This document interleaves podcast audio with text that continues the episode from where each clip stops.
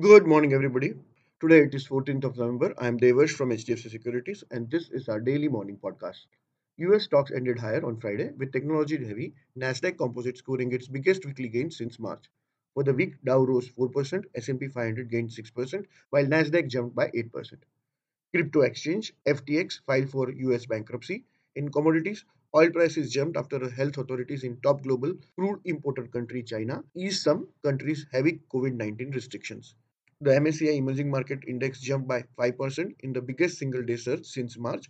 The gross direct tax collection in India have risen 31% to 10.5 lakh crore so far this fiscal till November 10th, driven by personal income tax mop-up. The IIP grew by 3.1% in September compared with a contraction of 0.7% in August. In India's October, CPI and WPI number are due to be announced in the evening today. A poll forecast that the retail price inflation should slow down to 6.7% in October. Nifty rose sharply on November 11, hitting a fresh 52-week highs post the soft CPI data coming out of the US.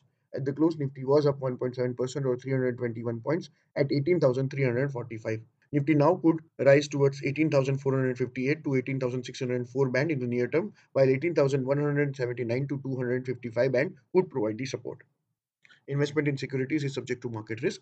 For detailed disclaimers, do visit our website www.hdfcsec.com that's all for the day on this 14th of November, Children's Day. I hope we all can approach the world with childlike curiosity and enthusiasm. Have a profitable day ahead.